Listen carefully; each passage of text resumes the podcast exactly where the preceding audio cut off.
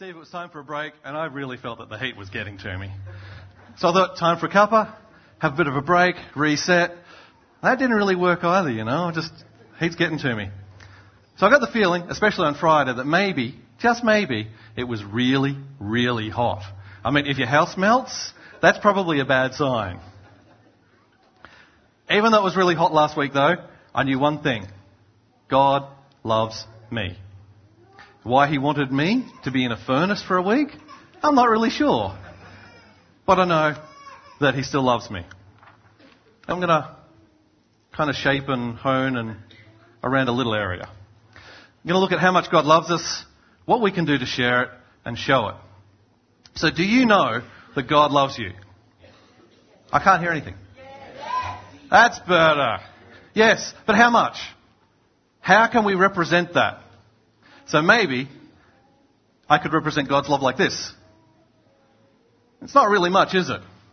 So maybe if I had a couple of volunteers come up, maybe two people side by side, and we can see if that's enough for God.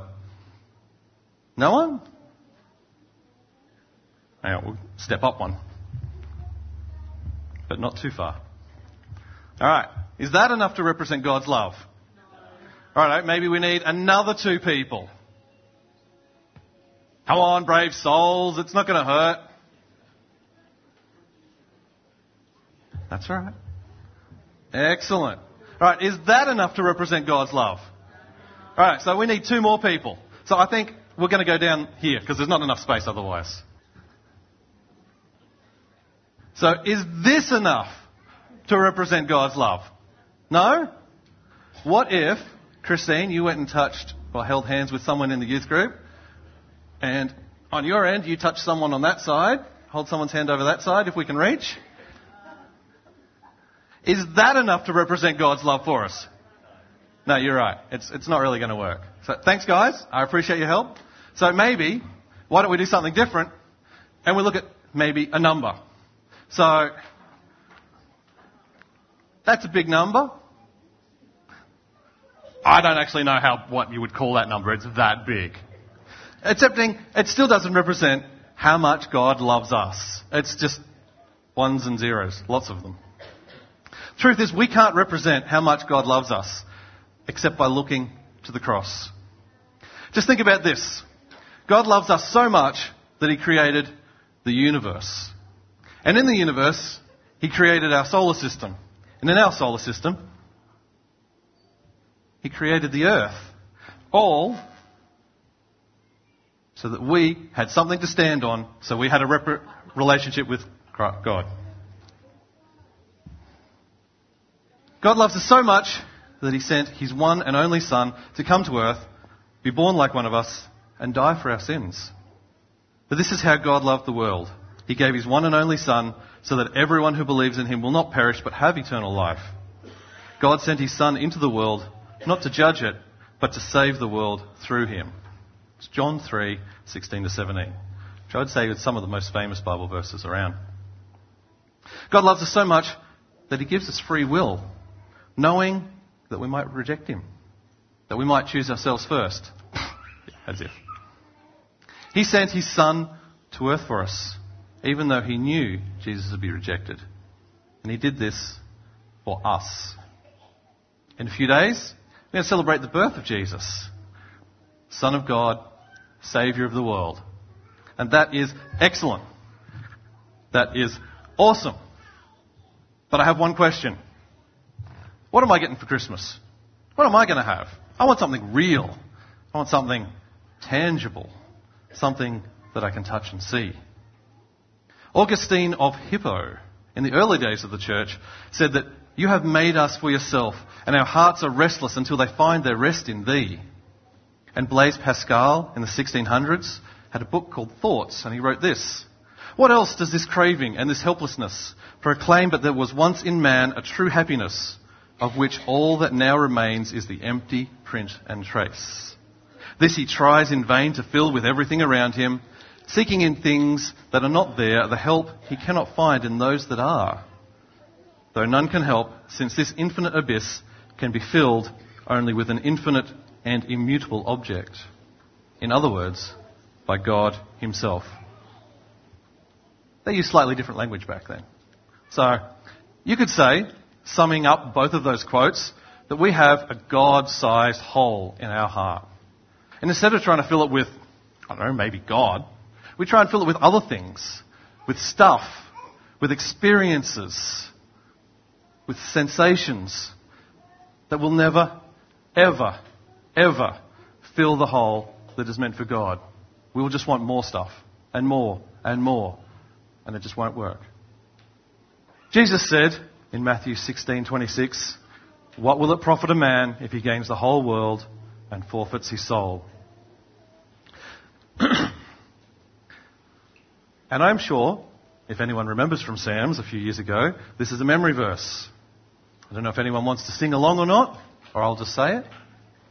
I'll just say it. Do not lay up for yourselves treasures on earth, where moth and rust destroy and where thieves break in and steal. But lay up for yourselves treasures in heaven, where neither moth nor rust destroys and where thieves do not break in and steal. For where your treasure is, there your heart will be also. Matthew 6, 19, 21. I can hear murmuring. Excellent. Good job, guys. Where is our heart at this time of year? Is it on stuff? Is it on things? Is it on Jesus and his sacrifice for us? Is it on the things that we're going to get in the next few days? Presents, provisions, and pudding. Things for us. Food for me. More food for me. That's pretty good, isn't it? Why weight loss books go extra good in the new year. Have we thought about others less fortunate than ourselves and what we can do for them? If we read 1 John chapter 3 verses 17 to 18, it says, If anyone has material possessions and sees a brother or sister in need, but has no pity on them, how can the love of God be in that person? Dear children, let us not love with words or speech, but with actions and in truth. Proverbs 19:17 says whoever is generous to the poor lends to the Lord and he will repay him for his deed. And James chapter 1 verse 27 says that religion is pure and undefiled before God the Father is this to visit orphans and widows in their affliction and to keep oneself unstained from the world. There are lots of other verses in the Bible about helping others such as Hebrews 13:16, Philippians 2:4, and James 2:14 to 17. God wants us to show his love by doing for others, sharing with others, helping others, or as James says, helping them in their affliction. If we try to hold on to what we have, God can't give us anything else. Our hands are closed.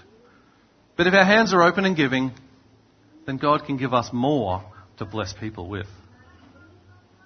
So I've got a few ideas that we can act upon now or in the future. If you're in the city, maybe you could swing by a place on 34 Whitmore Square. It's called Cafe Outside the Square. It's a not-for-profit cafe that provides hospitality training for underprivileged groups. And once the cafe closes to the public at night time, volunteers from St. Vincent de Paul come in and they serve meals to the homeless. The food that you buy during the day buys the food that gets served to the homeless at night. Alternatively, you could go to a place called Lime Square Cafe in Light Square. You can buy a coffee there, but not for yourself. It's paying it forward. So you're buying a coffee for someone that will come in and say, I need something. And that will buy a coffee or a meal for someone. And they have supplied hundreds of meals to people that have needed them. You could cook a meal for someone in need. You could possibly ask the elders, do you know anyone that needs something like this? You could volunteer at Oz Harvest Adelaide in Bowden. They have a number of ways that need help. You can help deliver food. They have something called Cook for a Cause, where you can make handmade pasta and salads and deliver them to communities in need. Maybe you can invite a single person from church, young or old, around for a meal or just for a chat and see how they're going. You could volunteer at an organisation called Pathway Community Centre, which is affiliated with Clovercrest Baptist Church, so they're not far away. They collect food from a variety of stores in the area and package it up and give it to people in need every day. Now I've got a flyer at the back and it has more details and it has contact information for each of these and it's got a few other ideas. And I can email it out if anyone would like me to. It's not an exhaustive, li- exhaustive list by any means, but it's a start and it might help us think of other things that we can do for people as well. Jesus said in Matthew 22, 37 to 39, to love the Lord with your, God with all your heart, and with all your soul, and with all your mind. This is the first and greatest commandment. And the second is like it. Love your neighbour as yourself. How better can you love your neighbour as yourself than to help them out when things are difficult? In keeping the first commandment, we are inspired and empowered to keep the second.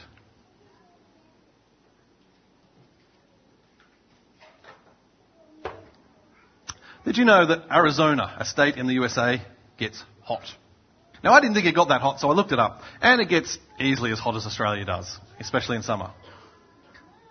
David was leaving his job at St. Vincent's Food Pantry in Phoenix, in Arizona, when he saw a man outside crawling on all fours on the burning pavement in the middle of summer with socks on his hands. Now, obviously, this is not normal. So he ran over to the guy to say, What's going on? What's wrong? The man explained that due to a change of circumstances, he'd recently become homeless and he didn't have any shoes to protect his feet from the burning ground. So David went to his car, grabbed a spare pair of shoes, bottle of water, and he came back to the man and he washed his feet and he put the shoes on him. Now, David keeps multiple pairs of shoes in his car because he has an office job and he works at the food pantry and different requirements. David said a lot of people have called him a hero, but he, he said a lot of people give up on other people now. And it's the biggest problem. You don't have to empty your wallet. You don't have to do anything like that. You just need to do a simple, kind act. For I was hungry, and you gave me food. I was thirsty, and you gave me drink. I was a stranger, and you welcomed me. I was naked, and you clothed me. I was sick, and you visited me. I was in prison, and you came to me. Then the righteous will answer him, saying, Lord, when did we see you hungry and feed you, or thirsty and give you drink? And when did we see you a stranger and welcome you, or naked and clothe you? And when did we see you sick or in prison and visit you? And the king will answer them, Truly I say to you, as you did it to one of the least of these, my brothers, you did it to me. That was Jesus in Matthew 25, verses 35 to 40. George has already spoken about a little bit, but fires, we all know about them. I was doing a little bit of research. In New South Wales alone in the last couple of days, there have been over 10,000 people fighting the fires alone. In, here in South Australia, it's over 1,500 people. Some of these firefighters are paid, but an awful lot of them are volunteers. These volunteers aren't at their jobs. Especially in New South Wales, some of these volunteers haven't been at their jobs for weeks. They're not in their businesses, they're not with their families, but they're out there fighting fires, helping to protect other people, other people's property. No matter where they're located, they've all given up a lot to help out other people. They've made sacrifices. And some firefighters in New South Wales have made the ultimate sacrifice, and they have died. And I think that we need to pray for everyone fighting these fires. And I think we need to, as we did earlier, pray for the people that have been affected by the fires as well. If you could pray with me. Father God, I can't comprehend the circumstances and where these people are fighting fires in such extraordinary weather. I just pray, Lord, that you can keep them safe that you can keep them alert and awake so that they can keep themselves safe, so that they can help other people. I thank you, Lord, for their brave sacrifices and the commitment that they have made. Lord, I pray for the people that have been affected by fires, and I pray that the community around them can gather together and help them out in their moment of need. Amen. God loves us no matter what we do. Sometimes we don't trust Him. Sometimes we're deliberately disobedient. Sometimes we're quite self-centered. But He loves us so much that He sent His only Son to die on the cross for us. Now that's a lot of love. That's, well, as we just discussed, that's an amount that we can't even comprehend. But, on a smaller scale, I have given you a Christmas present. Something to help you remember that God loves you. Now, I'm hoping that you noticed it when you sat down, but there was a rock on your seat. This is just a, a very small reminder that God loves you. I'd like you to take it home, put it on wherever you want to put it. Windowsill. Obviously can't stick it on a fridge, but stick it on a table. Take more than one. And when people come around, give it to them. Share it with them. There's more in a tray at the back of the church if you'd like to take more, or there's obviously empty seats so you can take some from there. I would like us to contemplate God's love and what He has done for us Will the music team come up and they're going to sing How Deep the Father's Love for Us.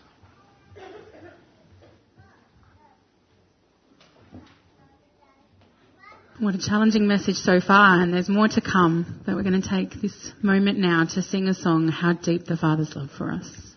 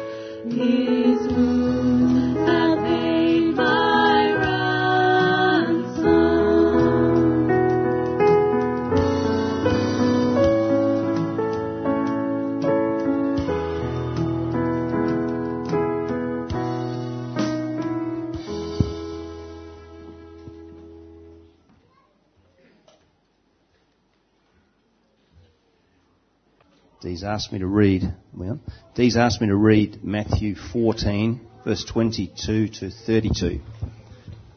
It's entitled Jesus Walks on the Water. Immediately, Jesus made the disciples get into the boat and go on ahead of him to the other side while he dismissed the crowd. After he had dismissed them, he went up on a mountainside by himself to pray.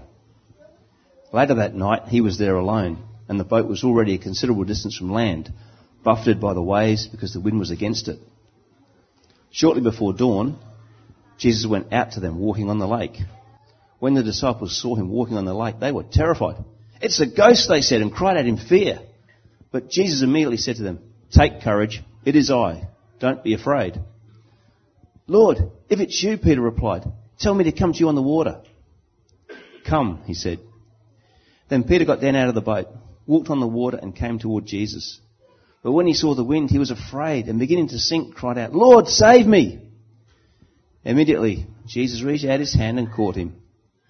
You of little faith, he said, why did you doubt? And when they climbed into the boat, the wind died down. Then those who were in the boat worshipped him, saying, Truly, you are the Son of God.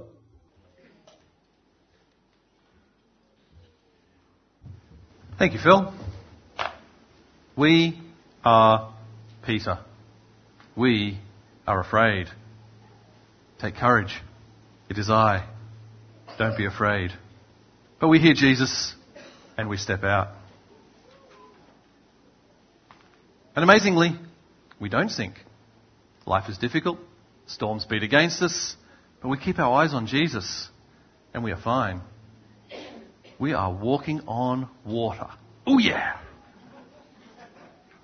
But then we begin to have doubts. We take our eyes off of Jesus. We have issues that we either don't think Jesus needs to hear or we don't really want to share with Jesus because we're ashamed. Life gets more difficult. The wind is against us.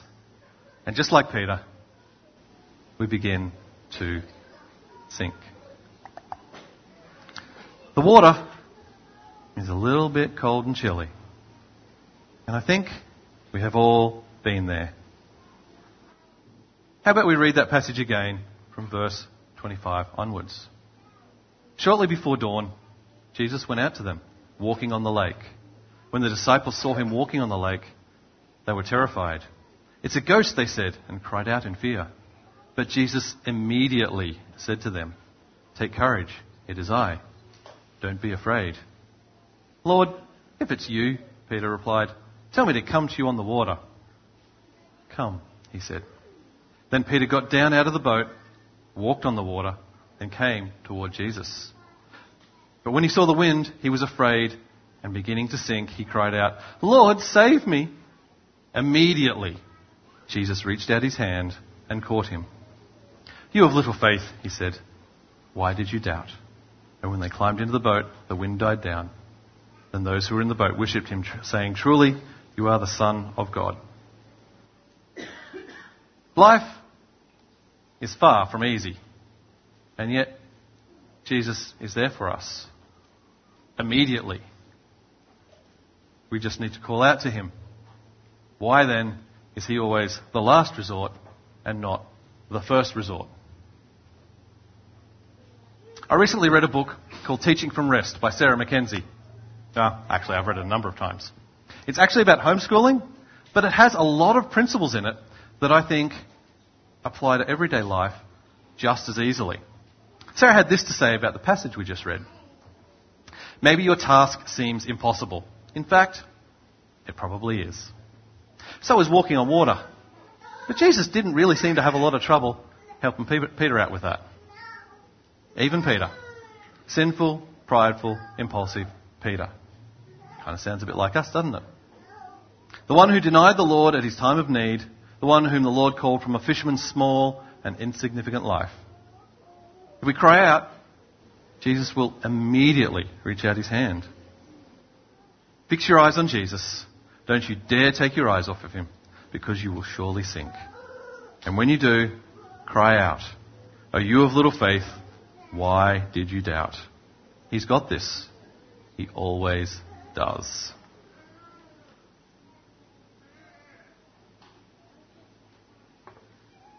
Thomas à Kempis said to first keep the peace within yourself, then you can also bring peace to others.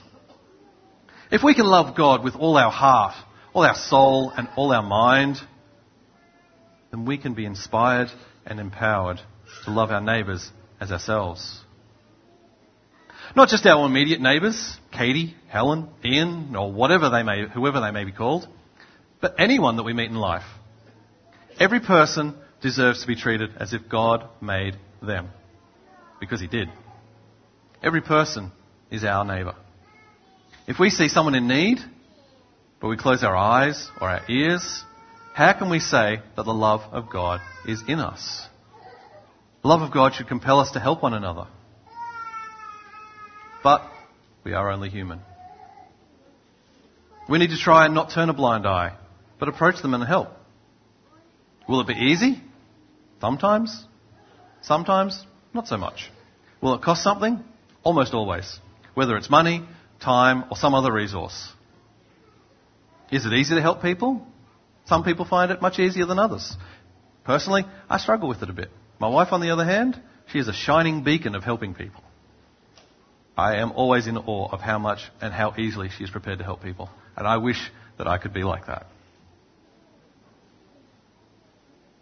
God is love.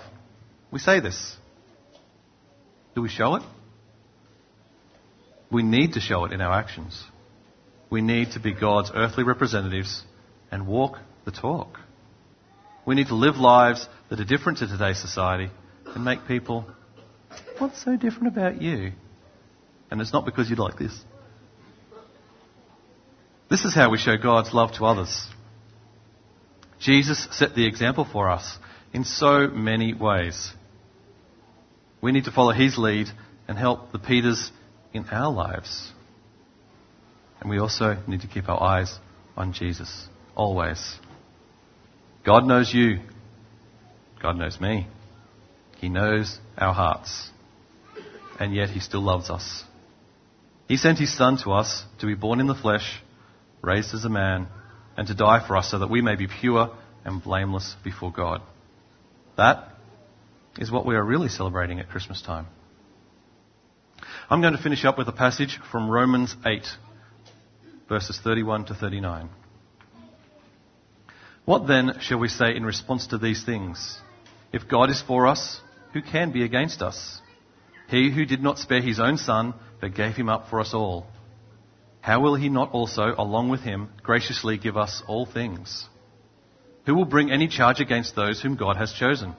It is God who justifies. Who then is the one who condemns? No one.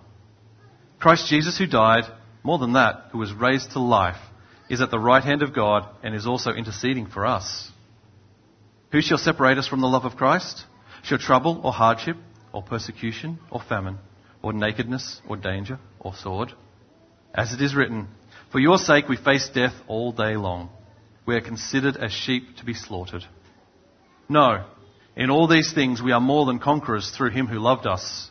For I am convinced that neither death nor life, neither angels nor demons, neither the present nor the future, or any powers, neither height nor depth, nor anything else in all creation will be able to separate us from the love of God that is in Christ Jesus our Lord. God loves us.